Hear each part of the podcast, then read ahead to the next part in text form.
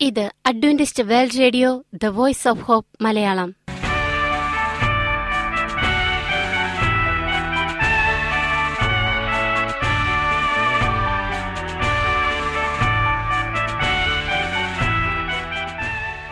നിലയ്ക്കാത്ത ദൈവസ്നേഹത്തിന്റെ ശബ്ദപ്രപഞ്ചത്തിലേക്ക് ഞങ്ങളുടെ എല്ലാ പ്രിയപ്പെട്ട ശ്രോതാക്കൾക്കും സ്വാഗതം. ഞാൻ ഷാനി ബിനോയ്. ഇന്നത്തെ പ്രധാന പരിപാടികൾ കാവ്യശബ്ദം. ക്രിസ്തീയ ഭക്തിഗാനങ്ങളുടെയും കവിതകളുടെയും പ്രത്യേക ആസ്വാദന പരിപാടി വചനപ്രത്യാശ തിരുവചന സന്ദേശം. പാസ്റ്റർ ബിനോയ് ജേക്കബ് തിരുവചനത്തിൽ നിന്നും സംസാരിക്കുന്നു. ഇന്നത്തെ പരിപാടി ഒരു മനോഹരമായ ഗാനം കേട്ടുകൊണ്ട് ആരംഭിക്കാം.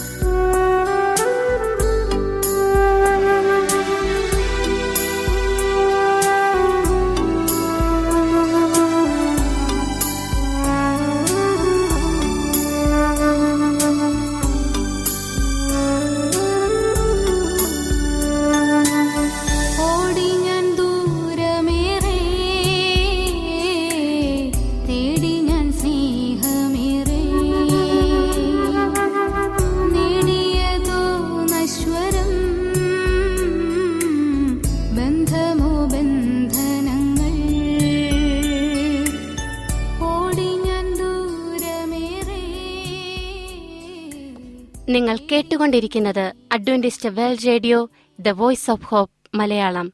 ഇനി വചനപ്രത്യാശ. ഇന്നത്തെ വചനപ്രത്യാശയിൽ അനുഗ്രഹീത പ്രസംഗകൻ പാസ്റ്റർ ബിനോയ് ജേക്കബ് തിരുവചനത്തിൽ നിന്നും പ്രസംഗിക്കുന്നു. ഞാൻ നിന്നെ അനുഗമിക്കും. പ്രിയമുള്ള സ്നേഹിത ഇത് ക്രിസ്തുവേശുവിൽ നിങ്ങളുടെ സഹോദരൻ പാസ്റ്റർ ബിനോയ് ജേക്കബ്.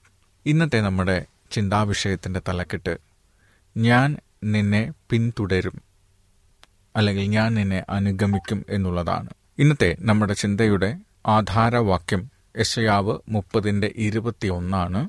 ഞാൻ വായിക്കുന്നു. നീ വലത്തോട്ടോ ഇടത്തോട്ടോ തിരിയുമ്പോഴെല്ലാം ഇതാണ് വഴി ഇതിലെ നടക്ക എന്നൊരു വാക്ക് നിങ്ങളുടെ പിന്നിൽ നിന്ന് കേൾക്കും. യശയാവ് മുപ്പതിന്റെ ഇരുപത്തി ഒന്നാണ് പലപ്പോഴും നമ്മുടെ ജീവിതത്തിലും എന്ത് തീരുമാനമെടുക്കണം എങ്ങോട്ട് പോകണം എന്ന് അറിയാൻ പറ്റാത്ത ഒരവസ്ഥയിൽ ഓരോ മനുഷ്യരും എത്തിച്ചേരാറുണ്ട്. ഇപ്പോൾ നമ്മുടെ ജീവിതത്തിൽ അങ്ങനെ ഒരു സന്ദർഭം ഉണ്ടാകുകയാണെങ്കിൽ ദൈവം നമ്മളെ വഴി നടത്തും. ദൈവം നമ്മളോട് പറയുന്നു നിന്റെ ജീവിതത്തിൽ നീ ഒരു വഴി തിരഞ്ഞെടുക്കുമ്പോൾ നീ വലത്തോട്ടോ ഇടത്തോട്ടോ ജീവിതത്തിൽ തിരിയുമ്പോൾ അല്ലെങ്കിൽ തെറ്റിന്റെ വഴിയിലേക്കോ നന്മയുടെ വഴിയിലേക്കോ നമ്മൾ തിരിയുമ്പോഴെല്ലാം കർത്താവ് പറയും ഇതാണ് വഴി. ശരിയായ വഴി ഞാനാണ്. ഈ വഴിയെയാണ് നീ പോകേണ്ടത് എന്നൊരു വാക്ക് നിങ്ങളുടെ പിന്നിൽ നിന്ന് കേൾക്കും. പരിശുദ്ധാത്മാവ് നമ്മളോട് സംസാരിക്കും. അവൻ നമ്മളെ വഴി നടത്തും. അപ്പോൾ ആ വാക്ക് നമ്മൾ കേൾക്കുകയാണെങ്കിൽ നമ്മൾ ശരിയായ പാതയിൽ മുന്നോട്ട് പോകും. സ്വാഭാവികമാണ് പിശാചിന്റെ പോരാട്ടങ്ങൾ ഉണ്ടാകും. പ്രശ്നങ്ങളും പ്രതിസന്ധികളും ഉണ്ടാകും ജീവിത സാഹചര്യങ്ങൾ വ്യത്യസ്തമായി തീരും. വഴി അറിയാതെ നമ്മൾ ഉഴലുമ്പോൾ ദൈവവാഗ്ദത്തമാണ്.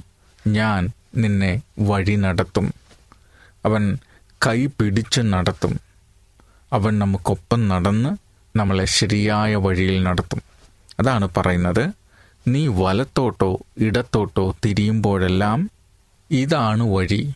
കർത്താവെ ഇതിലെ ഇതിലെ നടക്ക എന്നൊരു വാക്ക് നിങ്ങളുടെ പിന്നിൽ കേൾക്കും. ഡേവിഡ് ലിവിങ്സ്റ്റൺ ഒരു വലിയ മിഷണറിയാണ്. അദ്ദേഹം പറയുന്നു എവിടെയും കർത്താവ് എന്നോടൊപ്പം മാത്രം പോരുക. എന്റെ മേൽ എന്ത് ഭാരവും ചുമത്തുക. പക്ഷെ നീ എന്നെ നിലനിർത്തണം. നിങ്ങളുടെ സേവനത്തോടും ഹൃദയത്തോടും എന്നെ ബന്ധിപ്പിക്കുന്ന ബന്ധമല്ലാതെ എല്ലാ ബന്ധങ്ങളും എന്നിൽ നിന്ന് വേർപെടുത്തുക.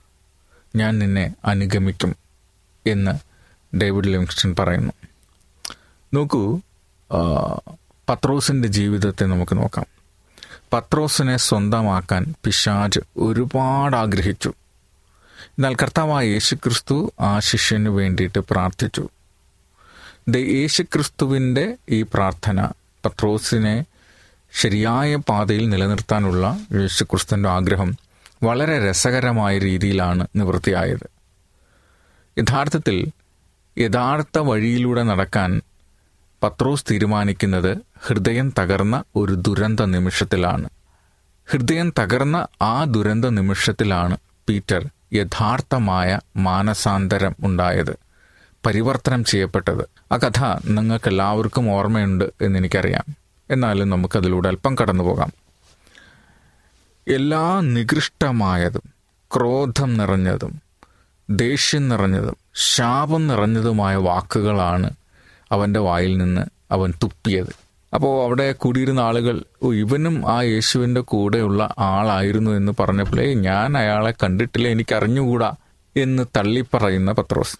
അപ്പോഴാണ് ആ മീൻപിടുത്തക്കാരനായ മത്സ്യത്തൊഴിലാളിയായ യുവാവ് തിരിഞ്ഞു നോക്കുന്നത്. തിരിഞ്ഞു നോക്കുമ്പോൾ അവിടെ ന്യായവിധി നടത്തുന്ന ഹാളിൽ അല്ലെങ്കിൽ കോടതിയിൽ നിന്ന് യേശു പത്രോസിന്റെ കണ്ണുകളിലേക്ക് നേരിട്ട് നോക്കുന്നത് കണ്ടു. ഇതുപോലെയാണ് പലപ്പോഴും നമ്മുടെ ജീവിതത്തിലും. ക്രിസ്തുവിന്റെ മുഖത്ത് ദേഷ്യമോ അല്ലെങ്കിൽ നീ എന്നെ തള്ളി പറഞ്ഞതുകൊണ്ട് ഞാൻ നിന്നെ ശിക്ഷിക്കുമെന്നോ എന്നുള്ള ഭാവങ്ങളൊന്നും ആയിരുന്നില്ല. യേശുവിന്റെ മുഖത്ത് സങ്കടം മാത്രമേ ഉണ്ടായിരുന്നുള്ളൂ. യേശുവിന്റെ ആ നോട്ടം പത്രോസിന്റെ ഹൃദയത്തിലേക്ക് ആഴ്ന്നിറങ്ങി. കണ്ണീരിന്റെ കുത്തൊഴുക്കായിരുന്നു പിന്നീട്. തളർന്ന് പത്രോസ് ഗഡ്സമന്ന തോട്ടത്തിലേക്ക് തിരിച്ചുപോയി. യേശുവിന്റെ സങ്കടം നിറഞ്ഞ കണ്ണുകൾ പത്രോസിന്റെ മനസ്സിനെ എരിച്ചു. പത്രോസ് മരിക്കാൻ ആഗ്രഹിച്ചു. അതായിരുന്നു പത്രോസിന്റെ ജീവിതത്തിലെ വഴിത്തിരിവിന്റെ നിമിഷം. ആ നിമിഷം അവൻ നിർണയിച്ചു. ഞാൻ ഇനി മറ്റൊന്നിനെക്കുറിച്ച് ചിന്തിക്കില്ല. ഞാൻ യേശു അവനിൽ വിശ്വസിക്കും. അവനാണ് എന്റെ ദൈവം.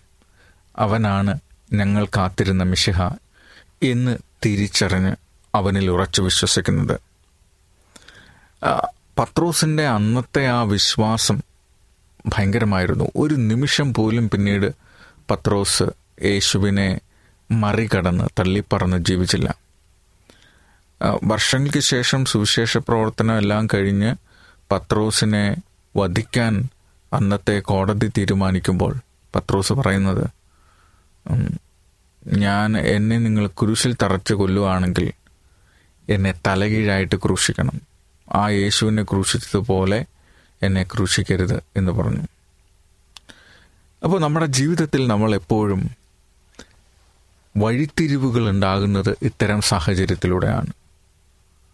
അതുകൊണ്ട് നമ്മൾ ഒരിക്കലും വിഷമിക്കേണ്ട കാര്യമില്ല. പ്രശ്നങ്ങൾ നമ്മൾ നേരിടും. പ്രതിസന്ധികൾ നമുക്കുണ്ടാകും. പക്ഷേ ഈ പ്രശ്നങ്ങളും പ്രതിസന്ധികളുമെല്ലാം നമ്മളെ യഥാർത്ഥ മാനസാന്തരത്തിലേക്ക് നയിക്കണം. തിരുത്തലിലേക്ക് നയിക്കണം. നന്മയിലേക്ക് നയിക്കണം. പത്രോസിന് കർത്താവായ യേശുക്രിസ്തുവിന്റെ നോട്ടം കണ്ടപ്പോൾ പത്രോസിന് വഴി ഏത് തിരഞ്ഞെടുക്കണമെന്ന് മനസ്സിലായി. ആ ഒരു പ്രത്യേക നിമിഷത്തിലാണ് ഇതുപോലെയാണ് ദൈവം നമ്മുടെ ജീവിതത്തിൽ സംസാരിക്കുക. ഒരു പക്ഷേ ഒരു ജീവിതാനുഭവം ഒരു വല്ലാത്ത രോഗം സാമ്പത്തിക ബുദ്ധിമുട്ടുകൾ പ്രശ്നങ്ങൾ നമുക്ക് തീരുമാനമെടുക്കാൻ കഴിയാത്ത നിമിഷങ്ങൾ. ഇത്തരം നിമിഷങ്ങളിൽ ദൈവത്തിന് നമ്മളോട് പറയാൻ എന്താണ് എന്ന് നമ്മൾ കേൾക്കണം. അല്ലെങ്കിൽ ദൈവത്തോട് ചോദിക്കണം കർത്താവെ ഇതാണ് എന്റെ പ്രശ്നങ്ങൾ. ഞാൻ ഇങ്ങനെ ആയിരിക്കുന്നു. എനിക്ക് അടുത്ത നിമിഷം എന്ത് തീരുമാനമെടുക്കാൻ കഴിയില്ല. നിന്റെ ഒരു കൃപാ കടാക്ഷം എനിക്ക് തരണം. തീരുമാനമെടുക്കാൻ എന്നെ സഹായിക്കണമെന്ന് നമ്മൾ ആ സന്ദർഭത്തിൽ ദൈവത്തോട് പ്രാർത്ഥിക്കുമ്പോൾ ദൈവം നമ്മളെ കേൾക്കും. കാരണം ഒരു മനുഷ്യനും നശിച്ച് കാണണമെന്ന് ദൈവം ആഗ്രഹിക്കുന്നില്ല. എല്ലാ മനുഷ്യരും നിത്യജീവൻ പ്രാപിക്കണമെന്നും സ്വർഗരാജ്യത്തിൽ അവനോടൊപ്പം ജീവിക്കണമെന്നും യേശു ആഗ്രഹിക്കുന്നുണ്ട്. അതുകൊണ്ട് ഒരാൾ മാനസാന്തരപ്പെടാൻ ആഗ്രഹിക്കുമ്പോൾ നമ്മൾ ഓരോരുത്തരും പത്രോസിന്റെ കണ്ണിലേക്ക് നോക്കിയ യേശുവിനെ പോലെ ആകണം. അവരെ ദൈവത്തിലേക്ക് നയിക്കുന്ന ചാലകമായി മാറണം. അല്ലെങ്കിൽ ക്രിസ്തു ആയിട്ട് നമ്മൾ മാറണം. അതാണ് അപ്പോൾ മറ്റൊരാളുടെ ജീവിതത്തിൽ ഒരു തീരുമാനമെടുക്കാൻ സഹായിക്കാൻ നമുക്ക് സാധിക്കും. അത്രയ്ക്ക് ആത്മാർത്ഥമായിരുന്നു പത്രോസിന്റെ ആ മാനസാന്തരം. എന്നാൽ യോഹന്നാനന്റെ സഹോദരനെ പറഞ്ഞത് ഇടിമുഴക്കത്തിന്റെ മക്കളെന്നാണ്. അങ്ങനെ അവർ ചാർത്തിയതാണ്. അവർ വെട്ടെന്ന് മുറി രണ്ട് എന്ന് തീരുമാനിക്കുന്നവരാണ് എന്നുള്ള തരത്തിൽ അതൊരു മുൻവിധിയാണ് എന്നാണ് പറയുന്നത്.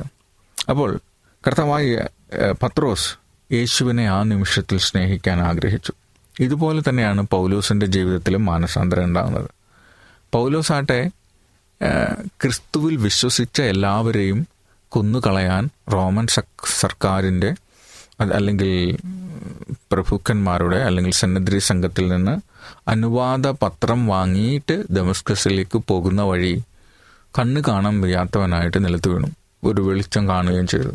അവിടെ അപ്പോസ്റ്റൽ പ്രവൃത്തികൾ ഒൻപതാം അധ്യായം അഞ്ചും ആറും വാക്യങ്ങൾ നമുക്കത് കാണാൻ കഴിയും. നമുക്ക് വായിക്കാവുന്നതേ ഉള്ളൂ. അപ്പോസ്റ്റൽ പ്രവൃത്തികൾ ഒൻപതാം അധ്യായം അഞ്ചും ആറും വാക്യങ്ങൾ. കർത്താവ് ചോദിച്ചു നീ ആരാണ്? അല്ല പത്രോസ് പൗലോസ് ചോദിക്കുകയാണ് നീ ആരാണ്? അപ്പോൾ യേശുവിന്റെ മറുപടി നീ പീഡിപ്പിക്കുന്ന ക്രിസ്തുവാണ് എന്ന് പത്രോസിനോട് പറയുന്നു കണ്ണ് കാണാൻ വയ്യാതെ കുതിരപ്പുറത്തുനിന്ന് താഴെ വീഴുകയാണ് ഈ പോകുന്ന വഴി. ദൈവത്തിന് എതിരായി നിലനിൽക്കുന്നത് വലിയ വിഷമമുള്ള കാര്യമാണ് എന്ന് അവിടെ പറയുകയാണ്. അപ്പോൾ പൗലോസിന്റെ വാക്കുകൾ നമുക്ക് നോക്കാം. ഭയന്ന് പേടിച്ച് വിറച്ച് എന്ത് ചെയ്യണമെന്നറിയാത്ത ഒരവസ്ഥയിൽ പൗലോസ് പൗലോസ് പറയുന്നു കർത്താവെ ഞാൻ എന്ത് ചെയ്യണമെന്നാണ് നീ ആഗ്രഹിക്കുന്നത്? അവിടെയാണ് പൗലോസിന് ഒരു മാറ്റമുണ്ടാകുന്നത്. ജീവിതത്തിന്റെ ഒരു കഠിനമായ വഴി. ദൈവജനത്തെ കൊല്ലാനായിട്ട് അധികാരപത്രവുമായി പോകുമ്പോൾ അവിടെ കണ്ണ് കാണാൻ വഴിയാത്തവനായി കുതിരയുടെ പുറത്തുനിന്ന് വീഴുകയാണ്. ആ ഒരു പ്രതിസന്ധിയിലാണ് അയാൾ ദൈവത്തെ കാണുന്നത്. നമ്മുടെ ജീവിതത്തിൽ പ്രശ്നങ്ങളോ പ്രതിസന്ധികളോ വരുമ്പോൾ ദൈവം നമുക്കൊപ്പം ഉണ്ടായിരിക്കും. അതാണ് കർത്താവ് പറഞ്ഞത്. നീ ഇടത്തോട്ടോ വലത്തോട്ടോ തിരിയുമ്പോൾ ഇതാണ് വഴി ഇതിലെ നടക്ക എന്നൊരു ശബ്ദം പിന്നിൽ നിന്ന് കേട്ടു. നമ്മുടെ ജീവിതത്തിൽ നമ്മളെ ദൈവം പിന്തുടരുകയാണ് സ്നേഹപൂർവം അവന്റെ കാവൽ മാലാഖമാരെ ദൈവം നമുക്ക് വേണ്ടി അയച്ചിട്ടുണ്ട്. അവർ സദാസമയം ദൈവത്തിന്റെ കൃപാസനത്തിൽ നമ്മളുടെ ക്ഷേമത്തെക്കുറിച്ചുള്ള റിപ്പോർട്ട് നൽകിക്കൊണ്ടിരിക്കുകയാണ്. അതുകൊണ്ട് ആ, പ്രശ്നങ്ങളോ പ്രതിസന്ധികളോ ഒക്കെ ഉണ്ടാകുമ്പോൾ നമ്മൾ യഥാർത്ഥത്തിൽ ദൈവത്തെ അംഗീകരിക്കുവാനായിട്ട് ദൈവത്തെ മനസ്സിലാക്കുവാനായിട്ട് അവന്റെ വഴിയിൽ നടക്കാനായിട്ട് ആഗ്രഹമുള്ളവരായിത്തീരണം. ആ പ്രതിസന്ധി ഘട്ടം പൗലോസ് അപ്പോസ്റ്റലിനെ യേശുവിന് വേണ്ടി ജീവിക്കുന്ന ഒരു അപ്പോസ്റ്റലിനായി മാറാൻ പ്രാപ്തനാക്കത്തക്ക വിധത്തിൽ യേശുവിന്റെ വാക്ക് കേൾക്കാൻ അവർ ഇഷ്ടപ്പെട്ടു എന്നുള്ളതാണ്. ഇനിയും പൗലോസ് കർത്താവായ യേശു ക്രിസ്തുവിന്റെ മുഖത്ത് നോക്കുമ്പോൾ പൗലൂസിന്റെ പ്രതികരണം വളരെ പെട്ടെന്നാണ്. അവിടെയാണ് അയാളുടെ ജീവിതത്തിൽ ഒരു മാറ്റം ഉണ്ടാകുന്നത്. അപ്പോൾ ആ സന്ദർഭത്തിൽ യേശുവിനെ പിന്തുടരാൻ ആര് തയ്യാറായിരുന്നു? പൗലോസ് അപ്പോസ്റ്റലൻ തയ്യാറായിരുന്നു. ഒരു നിമിഷം കൊണ്ടാണ് ആ മനം മാറ്റം ഉണ്ടായത് അതിനെന്ത് വില കൊടുക്കേണ്ടി വന്നു എന്നറിയത്തില്ല. ആ തീരുമാനത്തിന് പൗലോസിന് എന്തൊക്കെ അദ്ദേഹത്തിന്റെ പ്രതാപങ്ങളും അധികാരങ്ങളും മറ്റു മനുഷ്യരുടെ മുമ്പിലുള്ള സ്ഥാനങ്ങളും ഒക്കെ നഷ്ടപ്പെട്ടിട്ടുണ്ടാവാം. അപ്പോൾ അതിന്റെ വില എന്തായിരുന്നാലും എന്തൊക്കെ നഷ്ടം സംഭവിച്ചാലും ഞാൻ യേശുവിനെ പിന്തുടരും എന്ന് തീരുമാനിക്കാൻ ആ വ്യക്തിക്ക് കഴിഞ്ഞു എന്നത് വളരെ പ്രധാനപ്പെട്ട ഒരു കാര്യമാണ്. ഇതുപോലെയാണ് നമ്മുടെ ജീവിതത്തിലും കർത്താവ് ഇടപഴകുന്നത്. നീ വലത്തോട്ടോ ഇടത്തോട്ടോ തിരിയണമെന്ന് ആഗ്രഹിക്കുമ്പോൾ നീ ഇതാണ് ശരി ഈ വഴി നടക്ക എന്ന് പറയുന്ന നമ്മളെ സ്നേഹിക്കുന്ന അരുമരക്ഷകനായ യേശുവിന്റെ മൃദുസ്വരം നമുക്ക് കേൾക്കാനാവും. രണ്ട് കുരിന്തിയർ പതിനൊന്നാം അധ്യായം ഇരുപത്തിമൂന്ന് മുതൽ മുപ്പത്തിമൂന്ന് വരെയുള്ള വാക്യങ്ങൾ. ജീവിതവും മരണവും അനുഗ്രഹവും ശാപവും ഞാൻ നിന്റെ മുമ്പിൽ വെച്ചിരിക്കുന്നു. അതിനാൽ നീയും നിന്റെ സന്തതികളും ജീവിക്കേണ്ടതിന് ജീവിതം തിരഞ്ഞെടുക്കുക.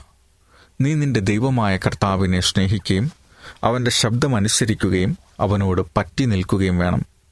കർത്താവ് നിങ്ങളുടെ പിതാക്കന്മാരോട് സത്യം ചെയ്ത ദേശത്ത് നിങ്ങൾ വസിക്കേണ്ടതിന് അവൻ നിങ്ങളുടെ ജീവനും നിങ്ങളുടെ ആയുസ്സുമാകുന്നു. ആവർത്തനം മുപ്പതിന്റെ പത്തൊൻപത് ഇരുപത്. നോക്ക് കർത്താവ് പറയുന്നു ജീവിതവും മരണവും അനുഗ്രഹവും ശാപവും ഞാൻ നിന്റെ മുമ്പിൽ വെച്ചിരിക്കുന്നു. അതിനാൽ നീയും നിന്റെ സന്തതികളും ഇന്ന് ജീവിക്കേണ്ടതിന് മാത്രമല്ല എന്നും ജീവിക്കേണ്ടതിന് ജീവിതം തിരഞ്ഞെടുക്കുക. നിന്റെ ദൈവമായ കർത്താവിനെ സ്നേഹിക്കുകയും അവന്റെ ശബ്ദം അനുസരിക്കുകയും അവനോട് പറ്റി നിൽക്കുകയും വേണം. കർത്താവിനെ സ്നേഹിക്കണം അവന്റെ ശബ്ദം അനുസരിക്കണം അവനോട് പറ്റി നിൽക്കണം. അങ്ങനെയാണെങ്കിൽ കർത്താവ് നിങ്ങളുടെ പിതാക്കന്മാർക്ക് സത്യം ചെയ്ത ദേശത്ത് നിങ്ങൾ വസിക്കേണ്ടതിന് അവൻ നിങ്ങളുടെ ജീവനും ആയുസ്സുമാകുന്നു എന്ന് പറയുകയാണ്. മറ്റൊരു വാക്യം നമുക്ക് നോക്കാം. യോഹനാൻ പതിനാലിന്റെ ഇരുപത്തിയൊന്ന്. എന്റെ കൽപ്പനകൾ സ്വീകരിക്കുകയും അവ പാലിക്കുകയും ചെയ്യുന്നവനാണ് എന്നെ സ്നേഹിക്കുന്നത്. എന്റെ കൽപ്പനകൾ എന്നെ എന്നെ സ്നേഹിക്കുന്നവൻ എന്റെ പിതാവിനാൽ സ്നേഹിക്കപ്പെടും. ഞാൻ അവനെ സ്നേഹിക്കുകയും അവൻ അവനിൽ എന്നെ തന്നെ വെളിപ്പെടുത്തുകയും ചെയ്യും എന്ന് പറയുകയാണ്. യഥാർത്ഥത്തിൽ ദൈവത്തെ സ്നേഹിക്കുക എന്ന് പറയുന്നത് ദൈവത്തിന്റെ കൽപ്പനകൾ സ്വീകരിക്കുകയും അവ അനുസരിക്കുകയും ചെയ്യുക എന്നുള്ളതാണ്. എന്നെ സ്നേഹിക്കുന്നവർ പിതാവിനാൽ സ്നേഹിക്കപ്പെടും. നമ്മൾ കർത്താവിനെ സ്നേഹിക്കുമ്പോൾ പിതാവായ ദൈവം നമ്മളെ സ്നേഹിക്കും. അതാണ് കർത്താവിനായി ചെയ്യുന്ന കാര്യങ്ങൾ വളരെ പ്രധാനമായി നമുക്ക് മാറുന്നത്. എന്റെ പിതാവിനാൽ സ്നേഹിക്കപ്പെടും. ദൈവം നമ്മൾ അവനെ പിന്തുടരുമ്പോൾ പിതാവിനാൽ നമ്മൾ സ്നേഹിക്കപ്പെടും. അപ്പോൾ ഈ വ്യക്തി ദൈവത്തെ സ്നേഹിക്കും. ആ വ്യക്തിയിലൂടെ ദൈവത്തെ വെളിപ്പെടുത്തുകയും ചെയ്യും. എത്ര മനോഹരമായൊരു കാര്യമാണ്. അവന്റെ കൽപ്പന സ്വീകരിക്കുന്നവർ പാലിക്കുകയും ചെയ്യുന്നവർ. അവരാണ് യഥാർത്ഥത്തിൽ ദൈവത്തെ സ്നേഹിക്കുന്നത്. അങ്ങനെ കർത്താവിനെ സ്നേഹിക്കുന്നു എന്ന് പറയുന്നവൻ പിതാവും സ്നേഹിക്കും. അങ്ങനെയുള്ളവരെ കർത്താവും അവരെ സ്നേഹിക്കും. അവനിൽ എന്നെ തന്നെ വെളിപ്പെടുത്തും. ആ സ്നേഹിക്കുന്ന വ്യക്തിയിൽ ദൈവത്തെ വെളിപ്പെടുത്തും. എമേൻ എന്ന് വെച്ചാൽ ഞാനും നിങ്ങളെയും ഓരോരുത്തരെയും കർത്താവ് അവനെ വെളിപ്പെടുത്താനുള്ള കാരണമായി ഉപയോഗിക്കാൻ പോകുന്നു. നമ്മളൊക്കെ ദൈവത്തിന്റെ ശക്തിയാൽ മറ്റുള്ളവർക്ക് അവന്റെ സാക്ഷികളായി തീരാൻ പോകുകയാണ് എന്നാണ് എന്റെ അർത്ഥം. ക്രിസ്തുവിന്റെ സ്നേഹത്തിൽ നിന്ന് നമ്മെ വേർപെടുത്തുക ആരാണ്? കഷ്ടമോ നഷ്ടമോ പീഡനമോ പട്ടിണിയോ നഗ്നതയോ ആപത്തോ വാളോ എന്നിട്ട് നമ്മെ സ്നേഹിച്ചവൻ മുഖാന്തരം ഇവയിലെല്ലാം നാം ജയിക്കുന്നവരെക്കാൾ അധികമാണ്. അപ്പോൾ ക്രിസ്തുവിന്റെ സ്നേഹത്തിൽ നിന്ന് ഒരു ശക്തിക്കും നമ്മളെ വേർപെടുത്താനാവില്ല. കാരണം അവൻ നമുക്ക് ജീവിക്കാൻ ആവശ്യമായ എല്ലാ കാര്യങ്ങളും നൽകി തന്നു. സ്നേഹവും കരുതലും മറ്റ് വസ്തുക്കളും ആവശ്യമായതെല്ലാം അപ്പോൾ ക്രിസ്തുവിന്റെ സ്നേഹത്തിൽ നമ്മെ വേർപെടുത്തുക ആർക്കും സാധിക്കില്ല. കഷ്ടമോ നഷ്ടമോ പീഡനമോ പട്ടിണിയോ നഗ്നതയോ ആപത്തോ എന്തൊക്കെ വന്നാലും നമ്മെ സ്നേഹിച്ചവൻ മുഖാന്തരം ഇവയിലെല്ലാം നാം ജയിക്കുന്നവരെക്കാൾ അധികമാകും. എന്താണ് ആ വാചകം നമുക്ക് പറഞ്ഞു തരുന്നത്?